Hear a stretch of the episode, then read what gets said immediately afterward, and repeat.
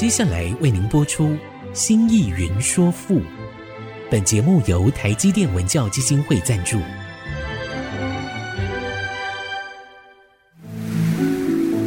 从气概山河的朝代风华，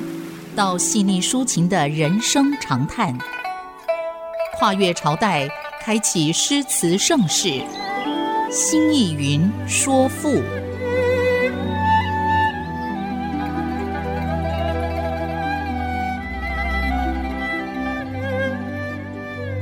这里是 IC 之音广播电台 FM 97.5，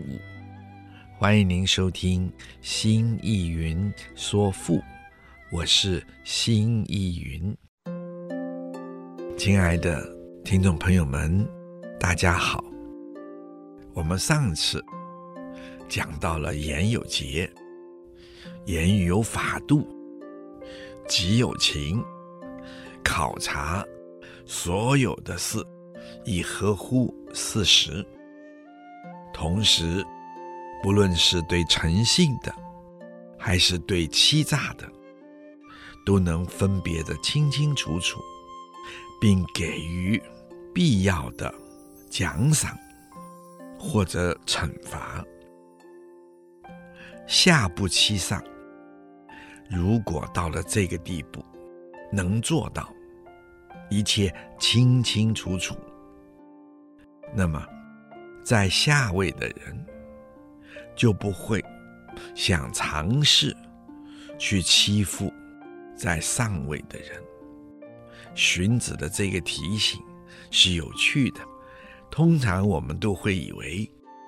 在上位的人会欺负在下位的人，也只有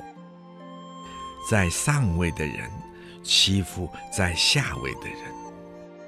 怎么会在下位的人，在下面的人去欺负在上位的呢？其实根据实际的人生，在下位的逮到机会，他们也一样会欺负在上位的人。重要的也就是当是非，当对错善恶分不清楚的时候，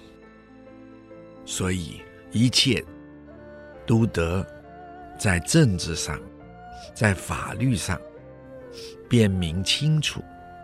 如此，在上位的人不会欺负在下位的人，同样在下位的人也不会欺负在上位的人，上下无所欺。皆以情言，皆就是都是，以就是凭着情。请亲爱的听众朋友注意，这个情是真实的事实，曰情，情感的情，都凭着真实的事实。干嘛呢？言就是说话，大家都根据真实的事实来说话，也就是都以情实为主，其中没有任何欺诈，一切大家都是透明的。明若日，明是光明，若是像是，日是太阳，光明的像是被太阳光照的样子。那么这句话的意思，也就是大家的态度都非常的坦率，而且真实，一切都光明的，像在大白天一样，在大太阳底下。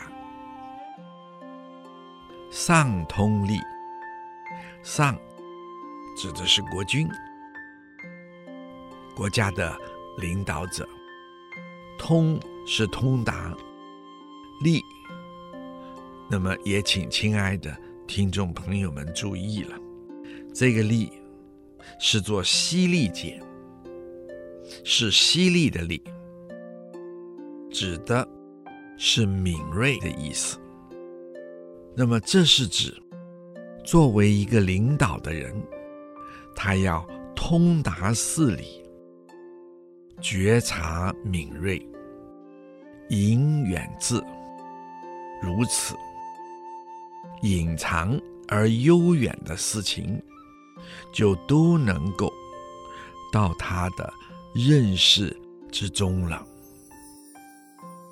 这个隐是隐藏而悠远的事情。换句话说，一个领导者得有敏锐的觉察力，同时一定要通达事理，并且呢，进一步要能够观法不法，见不是。这是说，这样的国君，他觉察敏锐，又通达事理，到了这样的一个领导者，那么他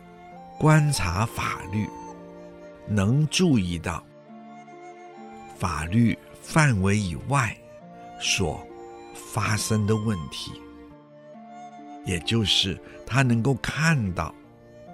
法律本身没有能处理到的问题。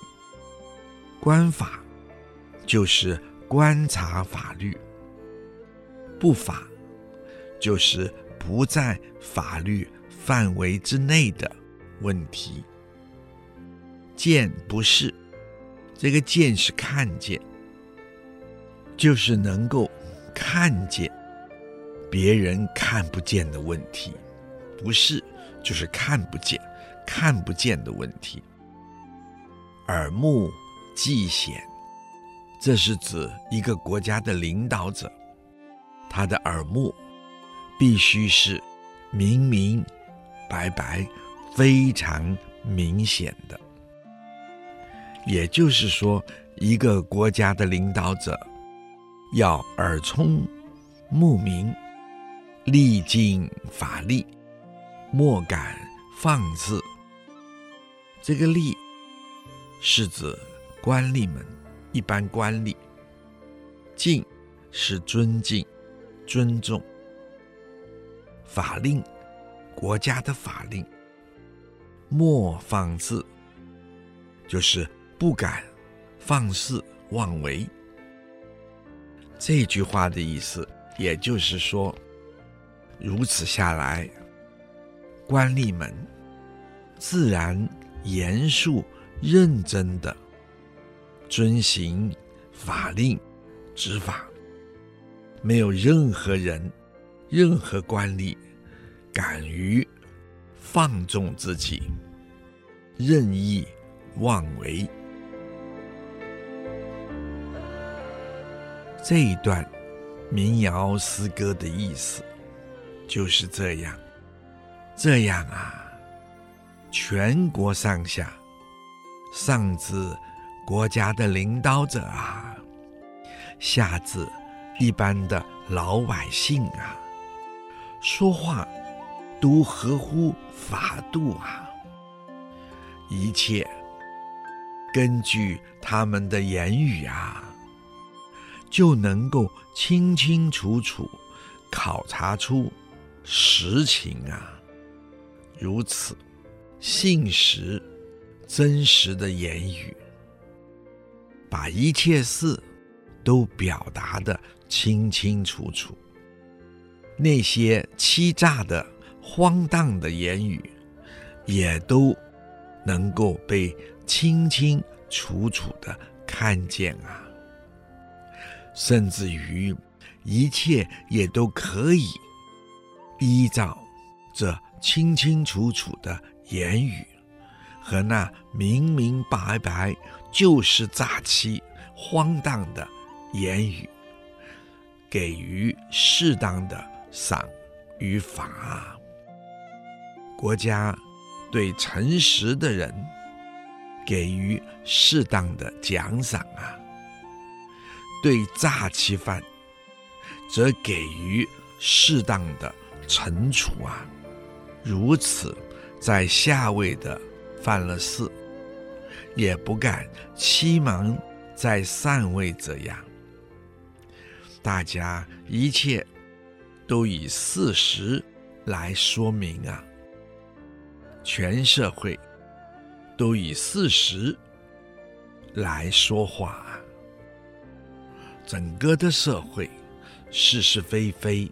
善善恶恶、对对错错，都清清楚楚，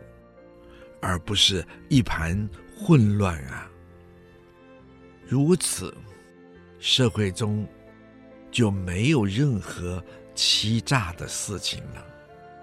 全国人民以至于全社会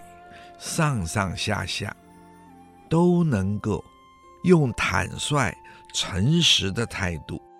光明磊落的行为，大家都如同在太阳般底下。我们先休息一会儿，待会儿再说。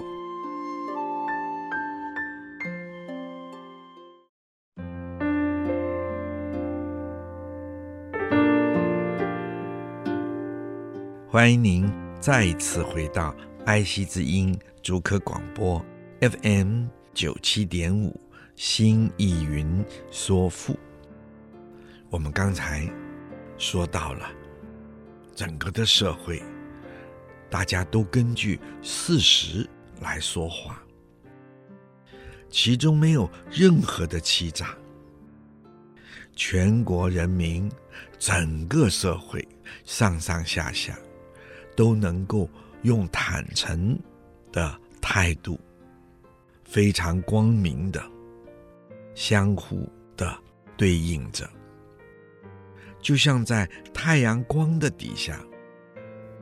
换言之，这样整个的国家社会都没有黑箱作业，一切都透明而光亮。如此，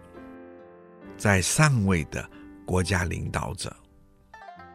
也都有了聪明敏锐的观察力，那时隐藏在悠远阴暗的事物都能够被他觉察得到。他能看见法律范围以外的问题，看见人们看不见的事物，这使得所有的执法官吏都不敢放纵妄为，大家都真诚地执行着法律，让国家社会有了完好的秩序。君教出，行有律，历井将之无披华，下不私情，各以宜，舍巧拙，诚谨修，君之度，公察善思，论不乱，以治天下，后世法之陈律贯。君教出，这个君当然就是指国君了，就是国家的领导者了。教是教令，出呢就是发表。那么这句话就是，当领导者的教令颁布了。行有律，这个行就是人民的行动行为，有律就是有纪律，有了规律。换言之，也就是说，所有人民他有法，可以依法而行，他不再无所措手足了。历井将之无披华，这个吏就是官吏，这个谨是谨慎。那么请亲爱的听众朋友注意了，这个将字是行为的行，披是做帛，帛有资产的那个帛。引申呢，可以做邪恶的邪字讲，不过那个邪恶的邪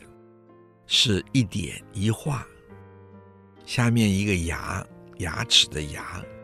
再来一个衣，衣服的衣啊，像是衣服的衣那样的字形，就是衣服中有一个牙齿的牙。古人做邪恶讲都用这个字比较多，战国春秋以前。而至于我们今天做邪恶的邪字讲，古人呢都常常用来做叹词，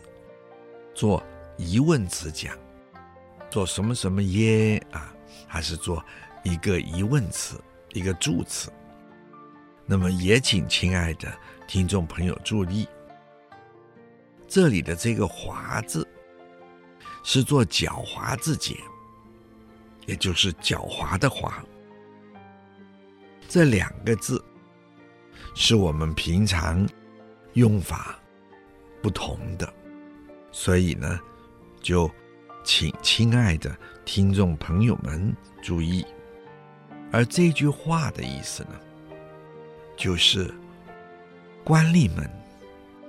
也能够很谨慎的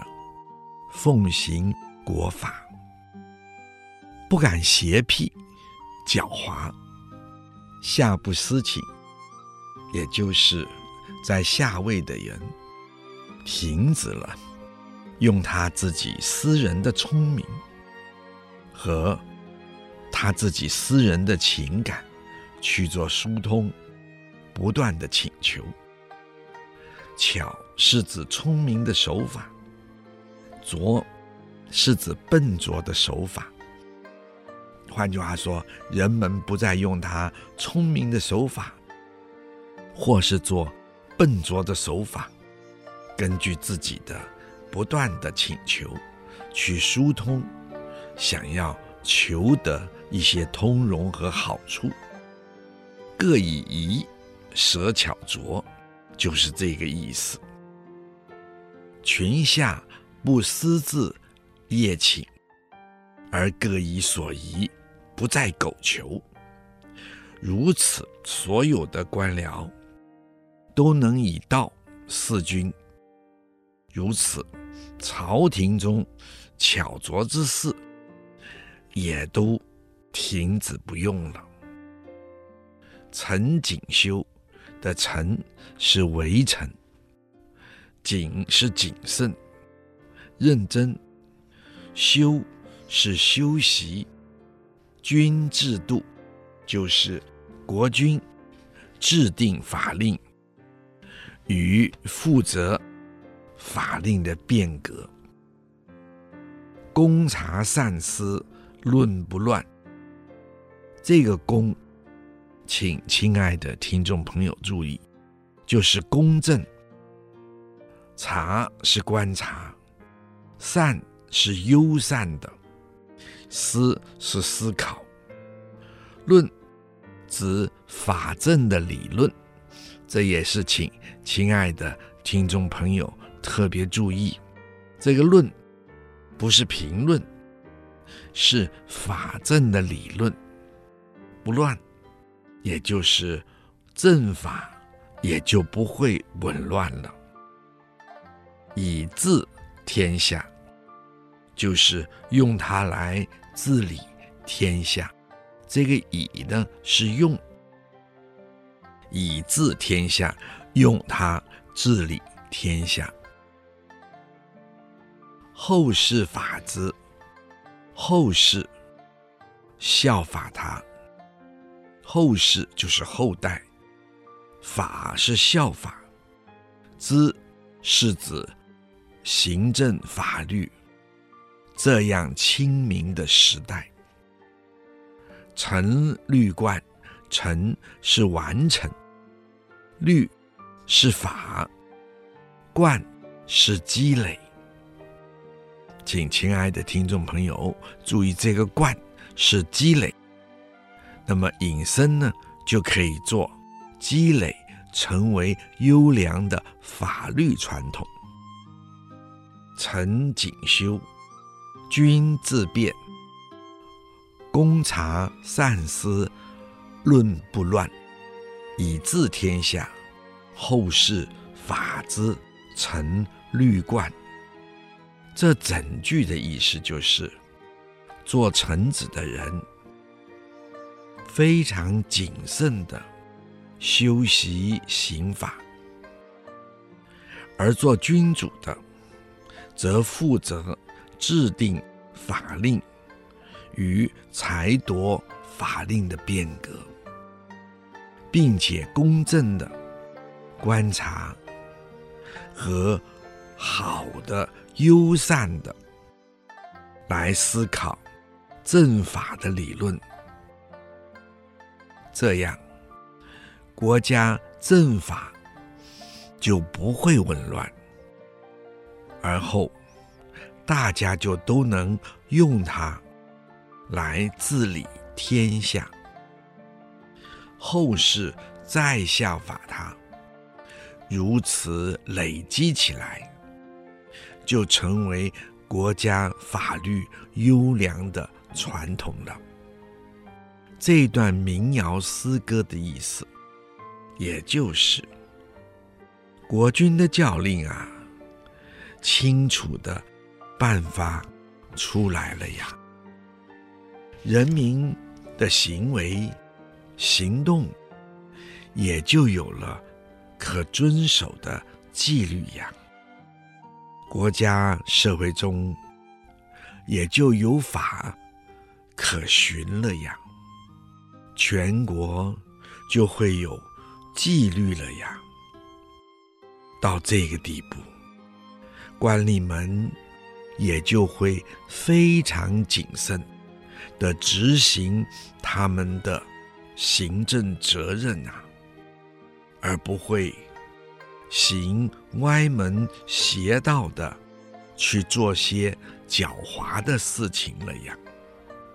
官吏们也就能够谨慎的奉行国法了呀。好，我们先休息一会儿，待会儿再说。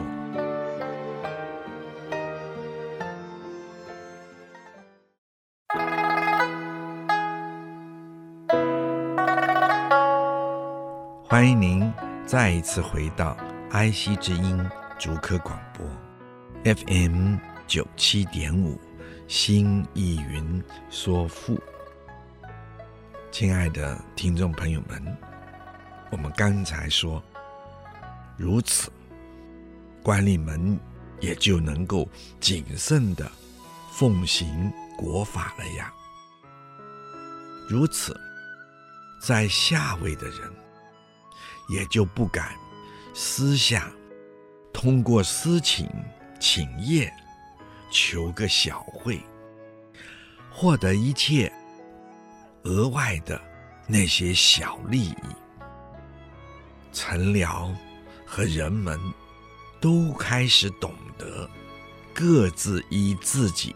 所该做的去做事，大家自然停止那些小聪明的伎俩，或是一些看来极其笨拙的手法，透过私人偷偷的在私下去讨个人情，想获得各种可能的好处啊。大家会以自己该所做的，不再苟求，不再贪图，这样国家内所有的官僚就自然以道以正道侍奉国君，侍奉领导，认真的去做事了。朝廷中的大臣不再玩一些小的花样、小的把戏，去偷取一些国家的好处。在朝廷中的大臣，他们会认真的修习法政，以便为人民做事，为国服务。而国君呢，则可以公正的制定法律，并且公正而客观的裁夺法律，同时也能有能力来主持依时该有的法令变革。国君作为一个国家的领导者，能公正的观察，好好的思考，深入法政的理论去做研究啊。如此，国家社会的法令就不再会紊乱了。如此，国家的法政也就能够打下清明优良的行政系统了。如此，也就可以累积出成为国家法律优良传统的基础了。这样的国家就有了良好的法律可以执行了。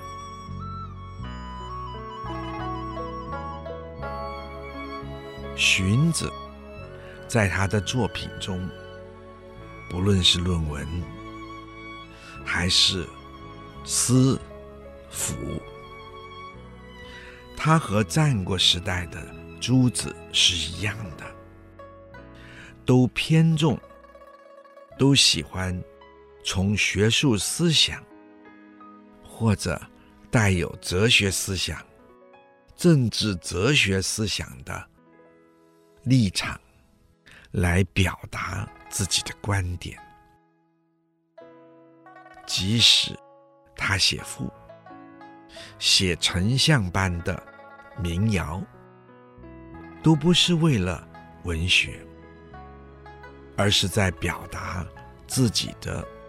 学术思想、哲学思考。即使是他久居楚国，他都好像没有沾染到楚国特有的那份烂漫的作风，甚至于受到楚辞的任何影响。虽然他把屈原的新体诗称之为赋，并且以赋来作为自己著作的篇名。我们曾经说过，荀子的说理，咏物的赋，是给予汉代极大的影响的。荀子的礼赋、云赋、知赋，其实都是诉之于理性的散文赋。它同汉代的散文赋在形式上非常的接近，而他所写的赋中问答的形式，就成为汉代赋家普遍采用的形式，是以前人在文学史上说，由他这种作品于是变化发展成为汉代的咏物赋、说理赋。我们如果仔细分析汉赋文体和它的品质，我们便能够更深刻地知道荀子的影响力了。他的影响力绝对的不在屈原和宋玉之下。那么这一点，请亲爱的听众朋友们注意。下面前人还说，汉代的富家接受了荀子，尝试过出局归末的新题材。不过呢，他们放弃了荀子的哲学家、学术家、教育家的态度，他们试着完全从文学的立场创造出附属在《诗经》、六艺、赋比兴、风雅颂的这一个之下的赋，并且呢，以赋来成为新文学的新题材，这使得赋成为汉代文学界的主要部门，并成就了汉代赋的光辉历史。这请亲爱的听众朋友们特别注意的。我们可以说，在赋里活活泼泼的表现出了汉代的经济发展、政治发展、军事发展及整个汉代的物质文明与精神文明的总体表现。这些汉赋的表现不是我们平常熟悉的所谓浪漫性文学作品，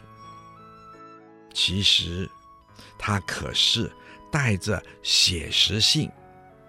而成为了历史的侧写，并且见证了历史的文学作品。西汉景帝的时候，大学者兼汉景帝的老师晁错，他就说：哎呀，可不得了啊，在这个时候三股大者机主被袭，他们可是做大买卖的，他们的商品不得了的储存着，他们可以一倍、2倍、3倍般的用更好的、更高价的利息出卖啊。那些一般商人坐在那边做贩卖的、开个小商铺的，同样的赚得盆满钵满啊。他们操纵着整个的社会，物价上升或者下降，他们赚翻了，因此他们的生活每天都是在享乐和游玩之中啊。我们先说到这儿，待会儿再说。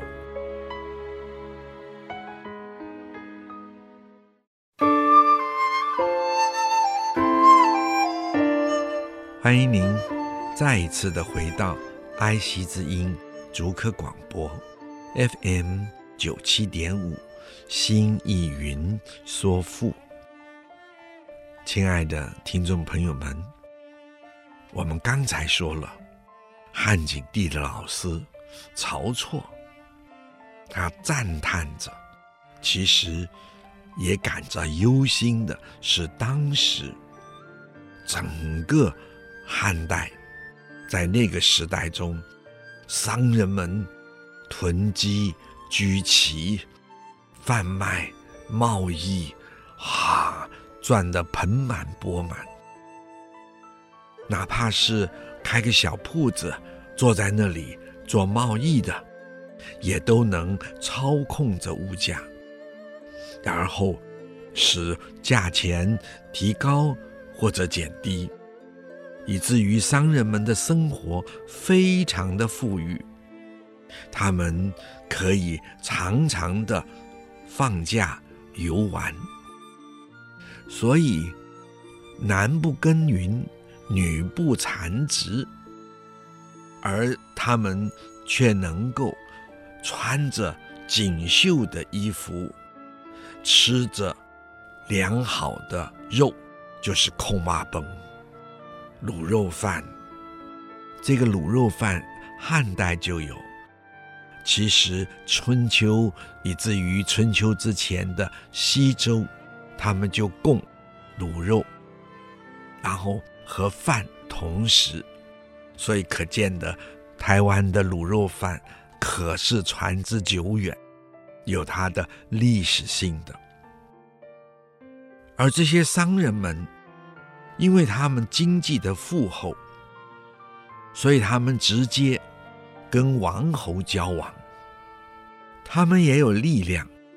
影响官吏，做行政的执行，以判断。他们以利相互的交往，因此千里遨游，官盖相望。这可不是只在西汉哦，亲爱的朋友们，在东汉也是。东汉的大学者曹丕的好朋友仲长统，他也说，豪人之士连动数百，肥沃的田地满眼都是私人的产业，这些有钱人奴婢千群，徒众属于万计，为他们工作，为他们耕田，甚至于他们在运河里的航行的船只，做南北的买卖，他们把多出来的房子不让人居住，只为了让人囤积他们的财货。这些储满物质的仓库满都成都市。他们两位大学者在说这个的时候，都担心未来的发展以及贫富的不均。不过我们也从他们的说法中看到了西汉东汉的富裕。近代的学者常从这里来说秦汉，特别是汉代的富裕，是造成国家以及政治专制的最重要的原因。当然我们不来否定它，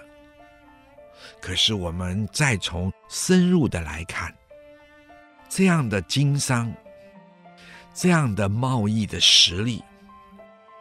我们可以看到当时汉代，不论西汉不论东汉，都有着惊人的经济贸易的力量。而产生这种经济贸易的力量的背后，要请亲爱的听众朋友注意，可不只是只有农耕哦。单纯的农耕不至于产生如此这一般的商业贸易的实力哦。我们可以说，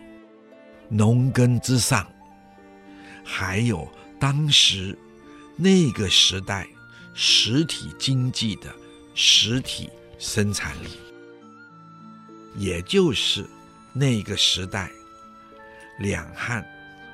其实以至于更早的时期，是已经建立了生产物质的实体经济的生产力。它不是今天的实体经济的生产，而是那个时代的实体经济的生产力。这个请亲爱的听众朋友们特别注意，不这样怎么能够产生出如此众多的物业商品以供贸易之所需，而且还卖到国外去？所以中国的农业，也就是在那个时代的农业，我们不能够只用一般所说的那种简单的农业来看待了，而是在极其成熟的农耕基础上，又产生了当时在那个时代的实体经济的生产力。换句话说，当时已有了大规模的工业作坊。近来考古在战国时代就看到许许多多的国家，他们都具有工业的作坊，就是工厂，因此可以生产出供应天下甚至于外贸于西方、中亚、西亚的商品物质。而这就是我常常说的，中国是自古以来就走上的大农业文明的一个社会，而这大农业文明所产生出来的大，乃是在农业的基础上建立了大批的生产作坊、生产工厂，而同时发展出实体的生产经济力，因此才能够支撑出天下国家做贸易、经商如此多的商人，而使社会产生巨大的财富。这不只是压榨农民所能达成的。民国以来的许多学者批评汉赋、批评汉朝，都说压榨农民，其实忽略了一个实体生产的建立。所以前人们说，汉赋的基础